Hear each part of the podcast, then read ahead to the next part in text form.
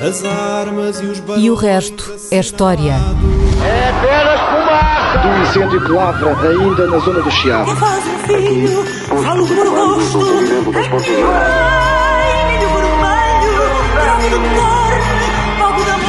Quer transformar este país numa ditadura. Não, não. Com João Miguel Tavares e Rui Ramos. Olá, sejam bem-vindos ao episódio número 62 de E o Resto é História, com a dupla habitual, João Miguel Tavares e Rui Ramos. Rui, nos últimos dias, muito, muito, muito se tem falado da presença de António Costa e de Fernando Medina na, e de mais alguns deputados uh, na lista de honra da candidatura do Luís Filipe Vieira à presidência do Benfica.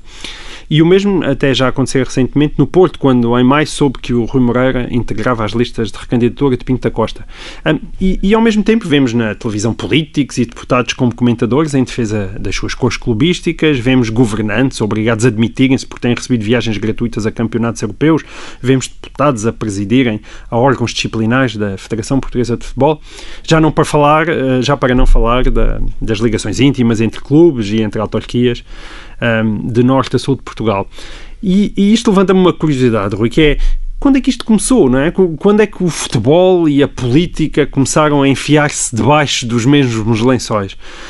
Quando nós olhamos para a história do futebol, os grandes clubes portugueses nasceram ali entre a última década do século XIX uhum. e a, o, o, Sporting, o Benfica já na primeira década do século XX. Ah, e, e, portanto, a minha curiosidade é, esta proximidade entre política e futebol começou ainda na Primeira República, foi no tempo do Estado Novo, a democracia também teve aí um, um, um papel relevante. Como é que foi? Ora bem, eu vou começar por dizer uma coisa que já, que já devo ter dito e que ainda direi eh, muito mais vezes mais uma das tuas neste programa, que é como noutros casos, neste caso, o mundo não começou ontem. uh, o mundo não começou ontem é também aquela tatuagem que tens na barriga, mas que nunca mostraste aos Olha, nossos... que nunca mostrei a ninguém, uh, e que nunca mostrei a ninguém, mas que me lembro sempre quando, quando, quando viste a camisa. Uh, aquilo a que nós chamamos desporto, estávamos a falar do futebol, mas há muitas outras atividades, tal como aquilo a que chamamos também cultura, artes e letras, uh, isso esteve sempre ligado à política. Isto esteve sempre ligado à política porque uh, naquilo que tem de profissionalismo ou de alta competição, uh, precisaram da política para atingir essa escala. Hum. Uh, desportos e tal como as artes e as letras foram sempre objeto quer de exercício por poderosos, isto é, eles próprios escreviam e praticavam esses, escreviam, pintavam ou, ou, praticavam esses desportos, ou de patrocínio e mecenato, isto é, uh, havia quem pudesse dedicar-se inteiramente a essas atividades porque uh, uh, reis, uh, bispos, príncipes, às vezes cidades, como no caso da, da Itália, financiavam esse tipo de dedicação. Na cultura greco-romana, por exemplo, no caso do desporto, na cultura greco-romana, na antiguidade, de, na Roma antiga, na Grécia antiga, uh, o desporto ficou desde muito cedo associado ao, ao espetáculos cívicos, hum. isto é, uh, ocasiões em que os cidadãos se juntavam eh, ou para competir ou para assistir à competição, uh, e isso consolidava os seus laços, para além de um outro tipo de uh, atividades, e os seus praticantes, aqueles que triunfavam, por exemplo, nos Jogos Olímpicos na Grécia, eram devidamente celebrados pelos concidadãos. Portanto, já havia Messi e Ronaldos na Grécia. Já o desporto e as artes foram sempre atividades políticas, na medida em que eram apoiados pelas instituições uh, nós podemos designar políticas, uh, e de alguma maneira reforçavam o uhum. papel e a importância dessas instituições na sociedade. Toda a gente sabe, os imperadores romanos financiavam o circo, uh, as cidades gregas financiavam os jogos, como aqui disse, que são o ponto de partida dos nossos Jogos Olímpicos, os senhores medievais organizavam torneios e também jogos, e às vezes e muitas vezes e frequentemente participavam neles pessoalmente, como os Há uma ocasião célebre, o, do, o encontro, a cimeira entre o rei de França, Francisco I, e o rei da Inglaterra, Henrique VIII, em junho de 1520 no, uh, e, e, e, há um torneio, quer dizer, há um combate em que ambos os reis uh, participam, por acaso é o Rico VIII que ganha, quer dizer, mas, uh, e que era importante, e foi, foi importante para cada um deles também para participar. E, e, sabemos que... Isso foi grande... há 500 anos, não é? Isso foi há 500 anos, exatamente, passou, fez 500 anos em junho. E, e sabemos também que uma grande parte dos desportos que nós hoje entendemos como desportos e praticamos eh, foram ou criados ou adotados ou patrocinados pela aristocracia inglesa nos séculos XVIII e XIX. Aliás, a prática desportiva ao mais alto nível, desde cedo que foi uma, tal como as artes e as letras, desde certo. cedo que foi uma via de acesso à elite. Isso ainda se vê nas claro. universidades americanas com o caso das bolsas. Agora acho que está que foi restringido, mas havia sempre bolsas uh, para uh, grandes desportistas poderem estudar na universidade. Às vezes não estavam a estudar nada, estavam lá como atletas profissionais dos clubes de futebol da, da, da, universidade, da universidade ou, dos, ou da, da equipa de natação ou, ou, ou, ou, o que fosse. E mais ainda, um, no século XX, sobretudo no século XX, os Estados a começar, aliás, pelos Estados totalitários, fizeram do desporto uma espécie de laboratório para criar os corpos ideais para os seus cidadãos e depois também um meio de competirem internacionalmente, especialmente durante a Guerra Fria, depois de 1945, mas já antes, nos anos 30, enfim, toda a gente deve ter ouvido falar dos Jogos Olímpicos de Berlim uh, uh, de 1936, uh, e depois de 1945 aquela rivalidade entre os Estados Unidos e a União Soviética e os países, os países do Ocidente e os países do Bloco Comunista uh, repercutiu-se também nas, numa rivalidade uh, em grandes competições, sobretudo Jogos Olímpicos e campeonatos de atletismo.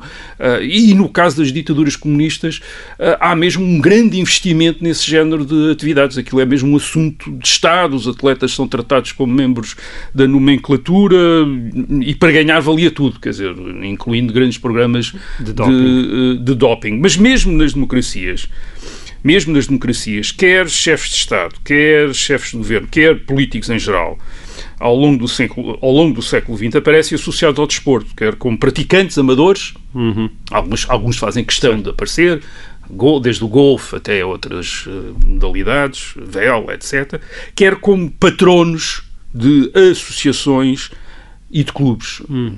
E, isto nós podemos ver isto a começar com os reis do século XIX, uh, com os chefes de Estado da monarquia constitucional. Por exemplo, em Inglaterra, onde uh, a Casa Real é a grande patrocinadora de corridas de cavalos. A Rainha da Inglaterra ainda tem cavalos de competição em estábulos que já herdou do pai, o, o rei Jorge VI, e do bisavô Eduardo VII. Aliás, os jockeys da uh, da rainha ainda usam as cores do, do, hum. do Eduardo VII, as mesmas, as mesmas cores, e a, a, a rainha, se forem ver isso, eu estive a ver isso, a, os cavalos da rainha, aliás, não a rainha, mas os seus cavalos, ganharam 1600 corridas, Bem. quer dizer, ah, não foi nada mal, não. e ela é o principal patrono de uma das grandes associações de criadores de cavalos, de, de, competição, uh, e é organizadora de um campeonato internacional, quer dizer, que é o Royal Windsor Race Show, que é organizado hum. pela própria rainha. Ora bem, com tudo isto, eu estive aqui a descrever isto para, precisamente para irmos para Portugal, uh, seria muito estranho se em Portugal houvesse uma separação estanque entre política e, sobretudo, o futebol, que é a modalidade esportiva mais popular no, no país. Nunca houve. Nunca houve. Uh, vou dar alguns exemplos. Em 1944, 1944 Uh, o almirante Américo Tomás era então uh, ministro da Marinha, mais tarde viria a ser Presidente da República. Mas antes de ser Presidente da República, em 1944, enquanto era Ministro da Marinha, foi Presidente do Belenenses. Olha que bem. Portanto, um Ministro Presidente do Belenenses. Mas não é o único caso. Em 1963-64, portanto, cerca de 20 anos depois, o Sporting teve um Presidente, que foi o General uh, Horácio de Sá Viana Rebelo, que era uma figura política muito importante, não era apenas um militar, era um militar político. Ele tinha sido uh, vice-chefe do Estado-Maior do Exército, uh, ou antes, era vice-chefe do Estado-Maior do Exército quando foi presidente do Sporting, era vice-chefe do Estado-Maior do Exército, uh, e tinha sido deputado na Assembleia Nacional, salazarista, subsecretário de, subsecretário de Estado do Exército, no governo Salazar, governador-geral de Angola e seria depois ministro da Defesa Nacional entre 1968 e 1973. Aliás, ele é o autor do, famoso uh, decreto dos milicianos que acabou por criar as movimentações que deram origem ao 25 de Abril. Ao 25 de Abril. Pois bem, este senhor era um foi presidente do Sporting, não era só um Sportingista, mas presidente, presidente do, Sporting. presidente, do Sporting. Mas não eram só os salazaristas. O Benfica, em 1947, era presidido por João Tamanini Barbosa, e o João Tamanini Barbosa, uh, nessa altura, já não estava muito ligado à política, mas tinha sido chefe de governo na, durante a Primeira República, em 1918, 1919. Portanto, durante o Estado Novo, os clubes de futebol estiveram sempre cheios de políticos e de militares Uh, políticos. Uh, podia dar muito mais exemplos, uh, mas e também o futebol foi, digamos, usado e ocupado pela uh, elite política do Estado Novo. Marcelo Caetano, entre 1968 e 1974, apareceu em vários jogos uhum. de futebol importantes, onde, aliás, era muito uh, aplaudido. Mas, uh, além dos políticos, estamos a falar não apenas dos políticos, mas mesmo das, das elites, quer dizer, da, da elite da sociedade portuguesa. Já falei aqui do, do Belenenses, do Benfica e do Sporting. Vamos falar também do, do Futebol Clube do Porto, para não, para não, para deixar, não, para não deixar de fora. E, por exemplo, o, neste caso aqui, era o, enfim, era o, o dinheiro que pesava e entre 1967 e 1972 o Futebol Clube do Porto foi presidido pelo eh, Afonso Pinto Magalhães, que era um dos grandes banqueiros nacionais e um dos grandes, eh, e uma, um dos, dos grandes potentados financeiros Uh, do país. Portanto, isto era a situação que nós tínhamos em 74 e é óbvio que isso não mudou em Tem, 1974. Não houve uma revolução no futebol. Houve uma revolução no futebol, vamos falar disso, mas a revolução no futebol continuou ou confirmou a ligação entre o futebol, ou se quiseres, a promiscuidade, a promiscuidade entre o futebol e a política. Uh, como seria de esperar, no final da primeira taça de Portugal, depois do 25 de Abril, ainda em 1974, estiveram em peso o Presidente da República, o General uhum. Spínola, o, o, Governo Provisório, há fotografias disso, do Damas, o, o, o, guarda-redes do Sporting levantar a taça com, com o Spínola, o Palma Carlos e todos os membros do Governo à volta. Em 1974, já um, um, um, jovem chamado Marcelo Rebelo de Sousa era membro do Conselho de Jurisdição da Federação Portuguesa de Futebol. Não sei se, portanto, ao mesmo tempo que fundava o PPD, era já membro do Conselho de Jurisdição do, da Federação Portuguesa de Futebol. E também havia ao contrário, não é? Uh, ou seja, da mesma maneira que onde está o povo está a política, portanto, também os jogadores mais famosos foram aproveitados para patrocinar as boas causas. Os partidos políticos que foram foram fundados em 1974, 75 e quase todos eles foram fundados em 1974 e 75, independentemente das lendas que contam sobre as suas origens mais antigas, esses partidos tentaram ir buscar imediatamente gente ao futebol, aproveitando obviamente a celebridade dos jogadores para certo. decorar as suas listas de deputados à Assembleia Constituinte em 1975. Okay. Por exemplo, o então capitão do Benfica em 1975, o António Simões, foi candidato a deputado à Assembleia Constituinte pelo CDS por Setúbal, não foi eleito, mas foi eleito deputado mais tarde, em 1976, pelo Círculo Fora da, da Europa.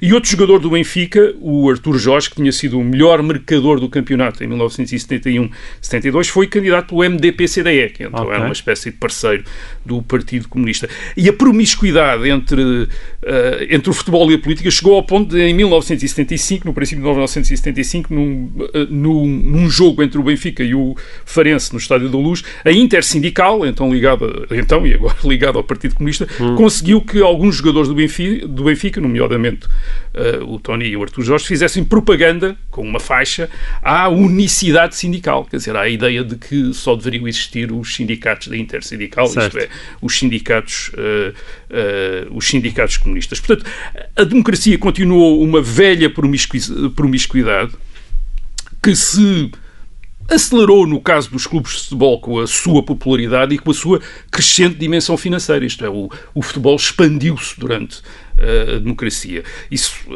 é visível a nível das, das autarquias locais, como já referiste, referiste, mas também a nível nacional, onde os apoios do Estado aos clubes de futebol dão, dão bem a medida desta ligação ou uhum. da maneira como o regime entende os clubes de futebol como uh, uma dimensão também da sua relação com uh, a sociedade. Isso, e, isso, de alguma maneira, seria expectável. Isto é, nós temos os clubes, uh, os clubes de futebol, que são estruturas com imensos sócios, com muitos recursos, como não há paralelos na sociedade portuguesa. A sociedade portuguesa, a sociedade civil portuguesa é relativamente frágil e temos estes monstros, quer dizer, o, o Benfica, por exemplo, que é um dos clubes com o maior, o maior número de sócios no mundo, quer dizer, uhum. está em Portugal. Eh, era natural que as elites políticas e económicas uh, dos vários regimes, isto é, desde o Estado Novo, tendessem a ser também as suas elites desportivas, e é o que acontece na democracia. Isto é, nós vemos os políticos nos no futebol, nas, nas estruturas dirigentes, uh, nas estruturas uh, da, federação, hum. da, da, federação. O que estás a dizer é que as elites circulam por diferentes áreas, mas nunca deixam de ser as mesmas elites, não é? É, eu creio que é mais isso. Quando nós falamos da promiscuidade, estamos às vezes a falar mais do facto de serem as mesmas pessoas que acabam por cumprir uh, papéis em várias áreas, uh, hum. em várias áreas. Uh, nós tínhamos o, aquele caso do, uh, do Pedro Santana Lopes, que depois de ter sido secretário de Estado nos anos 90 foi presidente do, do Sporting em 1995-96 e depois, 10 anos depois, eh, foi, foi primeiro-ministro. Primeiro Aqui talvez se possa dizer que há uma, uma pequena sim, mudança. Essa é um pouco a pergunta, não é? Pronto, ok, há certo. uma pequena Mas depois mudança. da Revolução aconteceu alguma coisa, ou nos últimos anos aconteceu há alguma coisa diferente? Talvez houvesse uma, uma, uma, maior necessidade de recorrer ao futebol. Isto é, nós não, não temos, penso que não temos notícia e, e, e, quase temos uma certa dificuldade de imaginar o Mário Soares, o Sá Carneiro ou o Álvaro Cunhal em clubes de futebol ou comentar futebol.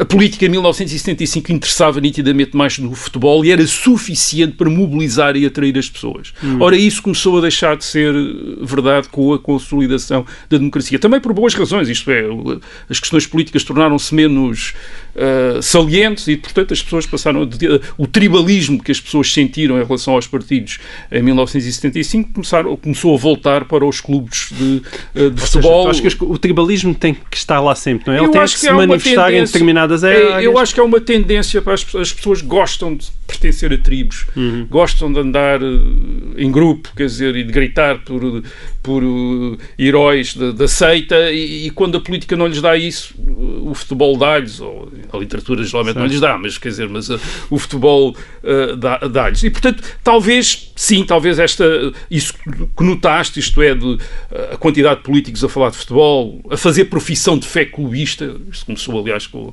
também com Marcelo Rebelo Souza, quando ainda era comentador televisível e com, televisivo com o Sporting, Braga, Sporting de Braga, quer dizer, que, que, foi a sua maneira hábil de evitar o ter Benfica, o, o Porto Benfica, o Sporting, Sporting ao Porto, arranjou um, clube de arranjou um clube de fora para, enfim, para poder estar no futebol sem, enfim, sem, sem se comprometer demasiado sem se comprometer com, com ninguém.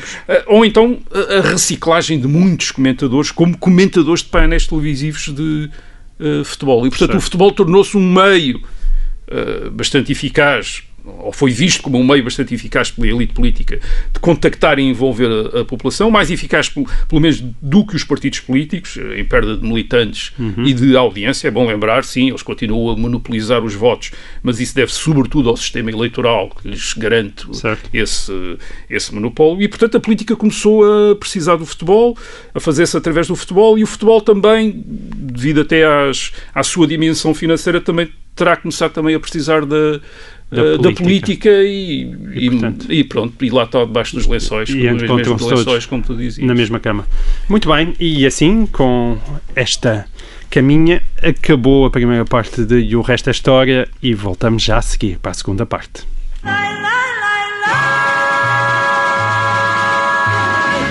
Olá, sejam bem-vindos então de volta à segunda parte deste episódio número 62 do Resto é História. Há cerca de três meses, Rui, uh, no programa número 50, se quem quiser ir à procura, uh, nós dedicámos uma pergunta à Guerra da Coreia, que começou há 70 anos, exatamente em 1950. Um, e como explicámos na altura, esse foi um momento fundamental do século XX. Só que a Guerra da, Cor da, da Coreia é, é, ainda uma ilustre desconhecida na memória popular, de certa maneira, não é? Eu acho que a Hollywood e a televisão não lhe dedicaram, evidentemente, a mesma atenção que à Segunda Guerra Mundial, mas também não lhe dedicaram a mesma atenção do que ao Vietnã, nem sequer agora aos conflitos mais recentes recentes do Iraque ou do Afeganistão.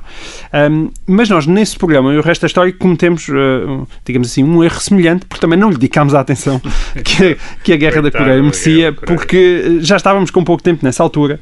Um, e por isso nós os dois tínhamos combinado voltar ao tema quando chegassem os 70 anos da Batalha de Incheon. Não sei se é assim que se diz, não se me queres corrigir a, a, a, a pronúncia coreana, Incheon. com o teu óbvio domínio do, da língua coreana. Pois, um, e essa Batalha de Incheon uh, uh, ocorreu a 15 de setembro de 1950, ou seja, fez na, na segunda-feira 70 anos. E antes da batalha, propriamente dita, deixa-me só aqui fazer um, um, rápido enquadramento, porque após a Segunda Guerra Mundial, a Coreia, que era dominada pelo Japão desde 1910, e portanto o Japão perdeu a guerra, e o que aconteceu foi que a Coreia foi dividida ao meio pelo famoso Paralelo 38. E pouco depois iniciou-se uma guerra entre a Coreia do Norte, apoiada pela União Soviética e pela China. atacou a Coreia do Sul, enfim. Exatamente, a Coreia do Norte atacou a, Coreia do Sul com o apoio da União Soviética e da China, Sim. e a Coreia do Sul respondeu, apoiada pelos Estados Unidos, com o, o mandato das, das Nações Unidas. Este foi verdadeiramente o primeiro grande conflito militar da Guerra Fria, e depois deste enquadramento, a Batalha de Incheon, que é um golpe de gênio estratégico, não é? Do general Douglas MacArthur, que acho que ainda hoje é estudado nas academias militares, sim, sim. Um, que mudou na altura a guerra na Península da Coreia, que não estava a correr especialmente bem para os Estados Unidos, mas que paradoxalmente, um ano depois, em 1951, de certa forma também é responsável por acabar com a carreira militar uh, do, do general MacArthur. É, é uma história realmente incrível e pouco conhecida, Rui. Conta-nos lá tudo isto melhor. Ora bem, vamos lá tentar. Uh, uh, vamos tentar abordar isto pelo, por aquilo que me parece que são os uh, três pontos de interesse, diria eu, para, para alguém, para um contemporâneo nosso. para além, obviamente, da, da, importância da Guerra da Coreia como o, não só um dos grandes confrontos uh, militares da Guerra Fria, mas também o primeiro, e, e, até agora o único, grande confronto militar direto entre os Estados Unidos e a China. Certo. Andaram mesmo aos tiros. Andaram mesmo aos isto é, 2 milhões de americanos fizeram serviço militar na Coreia entre 1950 e 1953, 33 mil deles morreram em combate, e calcula-se que cerca de 70% do exército chinês também passou pela Coreia. Isto é, uhum. é, serviu na Coreia e, e, e também estima-se provavelmente para aí 400 mil soldados chineses morreram em combate na, na Coreia. É Portanto, foi, um, foi é? uma grande, foi um, um, grande, foi um, foi um confronto uh, muito sério. Bem, mas qual é o primeiro ponto de interesse? O primeiro ponto de interesse está, obviamente, e sobretudo para os especialistas em história militar, uh, no rasgo do general uh, Douglas MacArthur. MacArthur tinha sido o comandante das forças aliadas no sudoeste do Pacífico entre 1941 e 1945 e depois foi governador do Japão e uh, em setembro de 1950 uh, eh, a guerra, como disseste, quando ainda era governador da, do Japão, não é? Quando ainda era governador do Japão, ele manteve-se como governador do Japão. Aliás, ele conduziu as operações, dirigiu as operações a partir do Japão. Uh, mas em setembro de 1950, portanto, a guerra tinha começado em junho de 1900, em junho com um ataque da Coreia do Norte à Coreia do Sul. Uh, alguns, algumas tropas americanas tinham sido enviadas a coberto de um mandato das Nações Unidas para a defesa da, da, Coreia, do, uh, da Coreia do Sul. O impacto Uh, da ofensiva norte-coreana foi muito grande e tinha praticamente uh, conduzido as tropas das Nações Unidas e da Coreia do Sul uh, a estarem cercadas num pequeno reduto certo. no sul da Seul foi rapidamente conquistada, não é? Portanto, já Seul tinham foi conquistada, isto é, a capital da Coreia do Sul foi conquistada e basicamente aquilo parecia uma situação perdida. Uh, os americanos, nesta altura, estavam a passar por uma uh, recomposição do seu dispositivo militar e, de facto, não tinham meios ou não tiveram meios inicialmente para responder a uma ofensiva convencional. Isto é, foi uma ofensiva com tanques, com meios aéreos, com o apoio da China e da União uh, Soviética. E MacArthur tem esta ideia que é, em vez de tentar uh, romper a frente a partir do reduto, uh, efetua um desembarque de cerca de 75 mil homens, portanto, uma grande parte do exército, nas costas do exército uh, norte-coreano, portanto, na retaguarda, próximo de Seul, em Incheon, uh, e com isso consegue, digamos que, passar de cercado naquele reduto na ponta sul da península uh, da, da Coreia. Uh, cercador acho que não existe. não existe, mas não passou existe. a cercar o exército da Coreia do Sim. Norte que estava na, na, na, Coreia do Sul. Uh, e esse exército da Coreia do Norte é praticamente aniquilado. Ainda vamos descobrir que cercador existe. Provavelmente existe, mas pode não ter, o, não ter esse objeto. o sitiante, sitiante, é que talvez tenha, uh, que tenha sitiado e sitiante. Passou de sitiado a sitiante. Uh, o exército da Coreia do Norte, que é cerca de 300 mil homens, é, é quase tudo aniquilado, tem 135 mil prisioneiros e 200 mil mortos, e portanto, e as tropas uh, americanas, que nesta altura são 125 mil combatentes, com mais 82 mil sul-coreanos, uh, conseguem não só chegar ao, voltar ao, ao paralelo 38, mas, como vamos dizer a seguir, passar mais além. Isto, isto é, este, foi, este é considerado o maior sucesso militar dos Estados Unidos entre 1945 e 1991, isto é, e a guerra depois do Iraque. Quer dizer, era um grande sucesso militar. Isto, é, ele, ele, ele, em poucas semanas, o MacArthur vira completamente a guerra. O segundo ponto de interesse tem a ver com uh, estas guerras que são conduzidas numa época nuclear. Uh, em que uh, os Estados Unidos têm armas nucleares, mas a União Soviética também já tem armas uh, nucleares.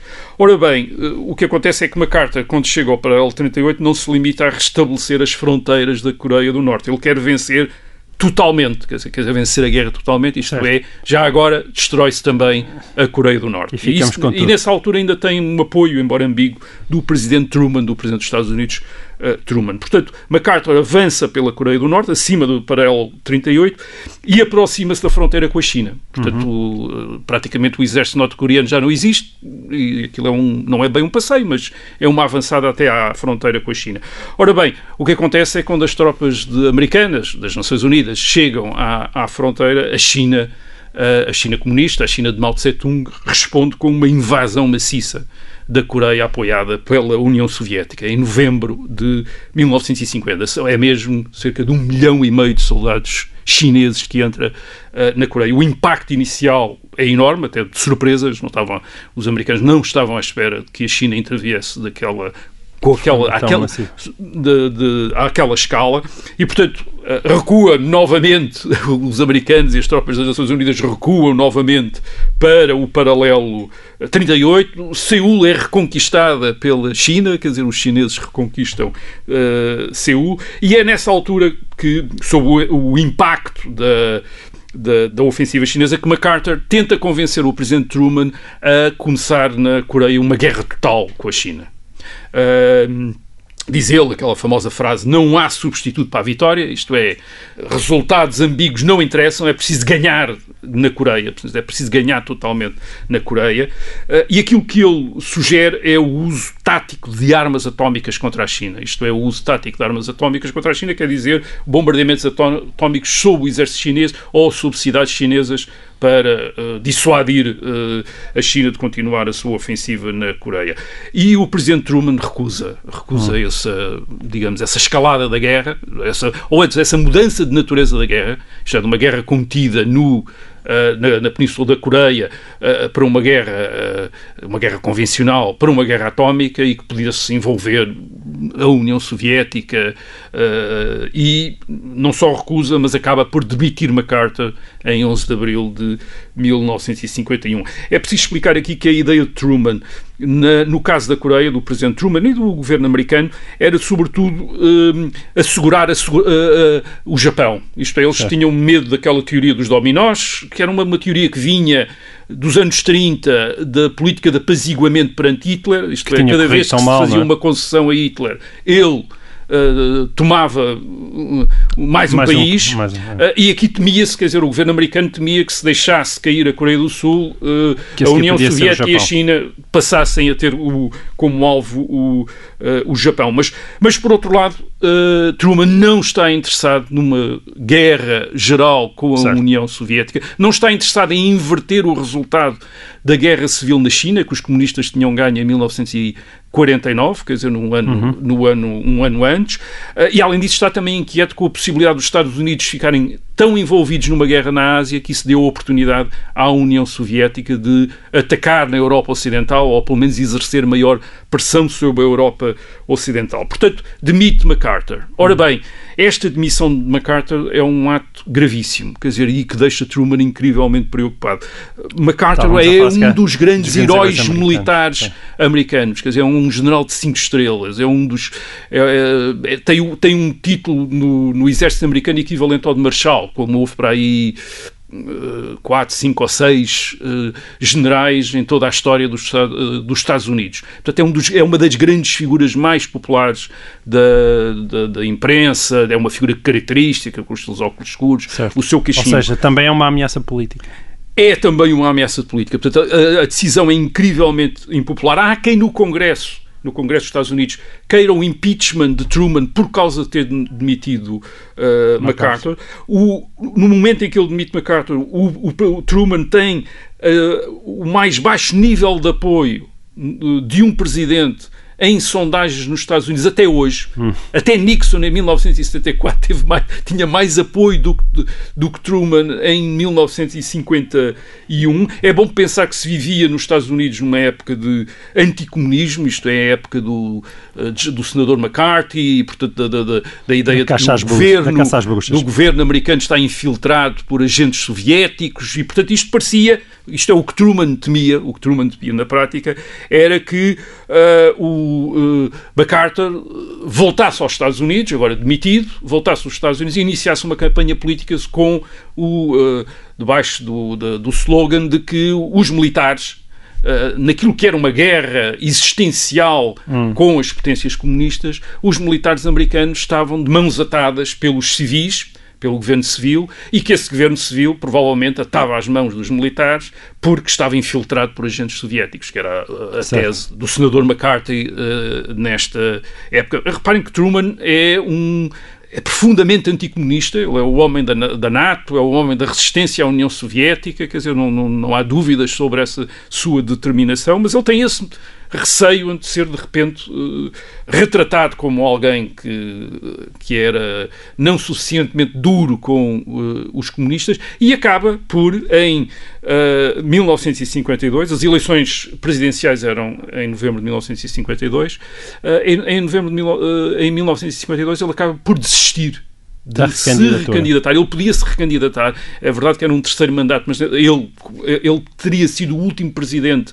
americano a poder a, poder eh, exercer um terceiro mandato, três, três, três, porque a lei tinha sido mudada durante o seu mandato e, portanto, ainda não se aplicava a ele, isto é, a lei que limitava os mandatos uhum. dos presidentes a, a, dois, a dois consecutivos, uh, mas ele uh, hesita e acaba por não uh, se candidatar. Aliás, como Lyndon Johnson em 1968, no por caso da guerra, do, da guerra do Vietnã. Portanto, a guerra da Coreia fez uma baixa, de, de, fez uma baixa no, na política americana, do presidente. E no Partido Democrata. E, no, e claro, e entregou ao fim de 20 anos, uhum. os democratas já havia 20 anos que estavam em controle da presidência, entregou em 1952 uh, a presidência dos Estados Unidos aos republicanos, com um candidato militar que não foi MacArthur, apesar de tudo, enfim, MacArthur era mesmo uma personagem estranha, uh, complicada. Singular. Uh, eles escolheram, os republicanos escolheram um general bastante mais uh, sensato, que era o general Eisenhower, que tinha sido o comandante da, das forças aliadas na Europa e que era um, um, general mais burocrata e não um general da linha da frente, quer dizer, da frente, como era o general MacArthur. Mas este, o, o, interesse, o interesse de, e este é o outro ponto de interesse aqui, é que este problema colocado pelo MacArthur nos Estados Unidos em 1951 era um problema antigo das democracias e já era conhecido da história da Antiguidade Clássica, por exemplo, da história da República Romana. O perigo para o poder político que representava um chefe militar excessivamente poderoso e popular. E popular e com um apoio no, num exército que está a combater no exterior. Isto é, na história da a, a República Romana acaba precisamente nas mãos de, de generais como Pompeu ou César, que têm uh, uh, grande, comandam grandes exércitos, conquistas no exterior e que um dia se voltam para uh, afirmarem o seu poder dentro da República, uhum. no caso de César, iniciando mesmo aquela dinastia de imperadores. Havia também um caso similar no caso da França, da França revolucionária, depois da Revolução de 1789, em que as guerras na Europa no fim do século XVIII também fizeram generais, como o general Napoleão Bonaparte, uhum. que era comandante do exército francês em Itália, que acabaram uh, por se voltar também para dentro e tomar o poder dentro da República Francesa. O Napoleão tornou-se ditador uh, da França em 1799 e em 1804 tornou-se imperador. Portanto, uhum. havia esta, estes precedentes estes precedentes destes chefes militares carismáticos que se afirmam no exterior e que de repente se tornam certo. alternativas políticas no uh, interior. E creio que em mil depois de 1945, no pós-guerra, há em várias democracias ocidentais esse risco. Isto é o risco de chefes militares, os tais chefes militares carismáticos, à frente de grandes exércitos, uh, uh, exércitos a operar no exterior, poderem tornar-se uh, líderes políticos, líderes políticos. Há um, uh, há o caso mesmo em democracias, não é? Referes tu? Uh, mesmo em democracias, em democracias há um caso, o, o, caso mais nítido é o caso da França, certo. com o General de Gaulle.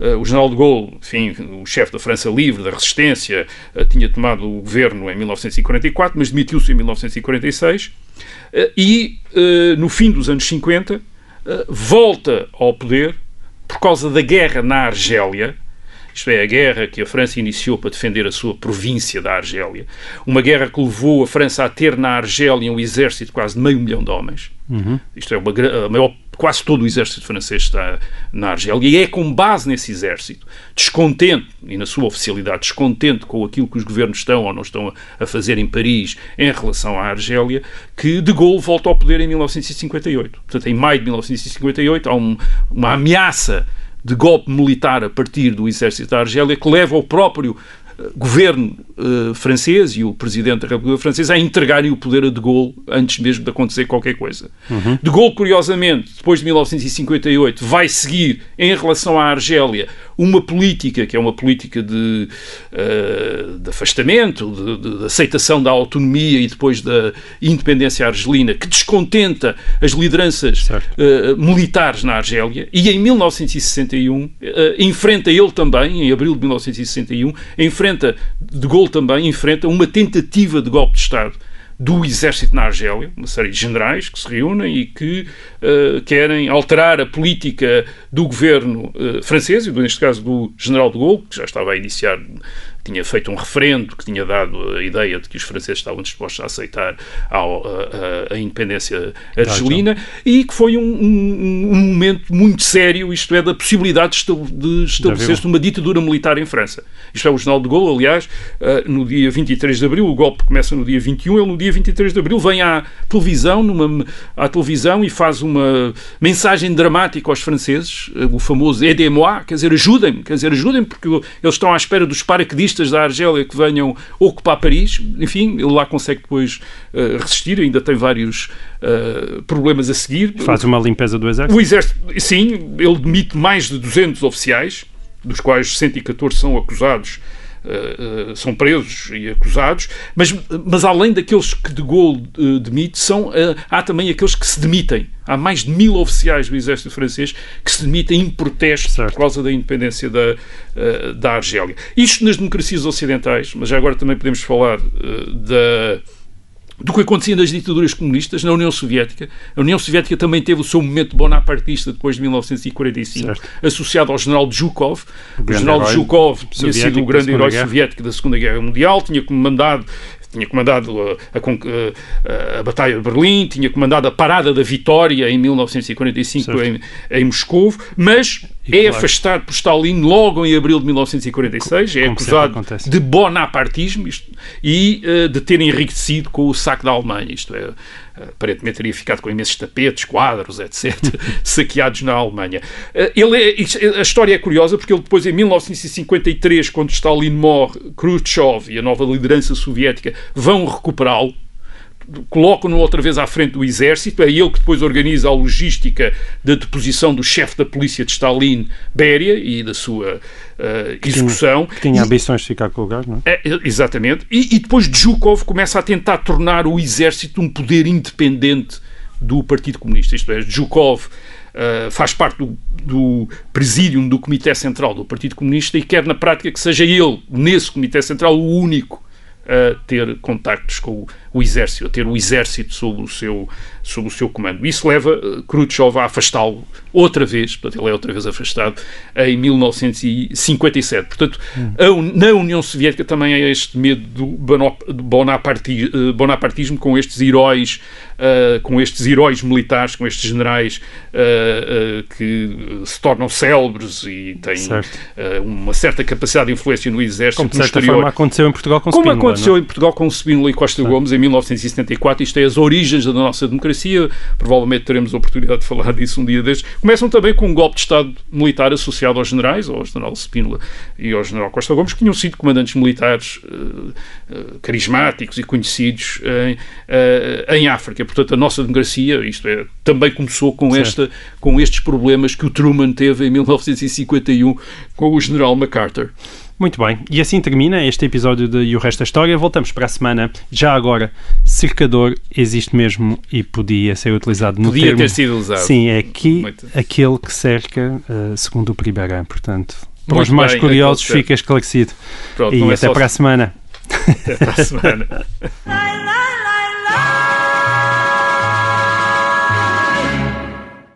Obrigada por ter ouvido este podcast. Se gostou, pode subscrevê-lo, pode partilhá-lo e também pode ouvir a Rádio Observador online em 98.7 em Lisboa e em 98.4 no Porto.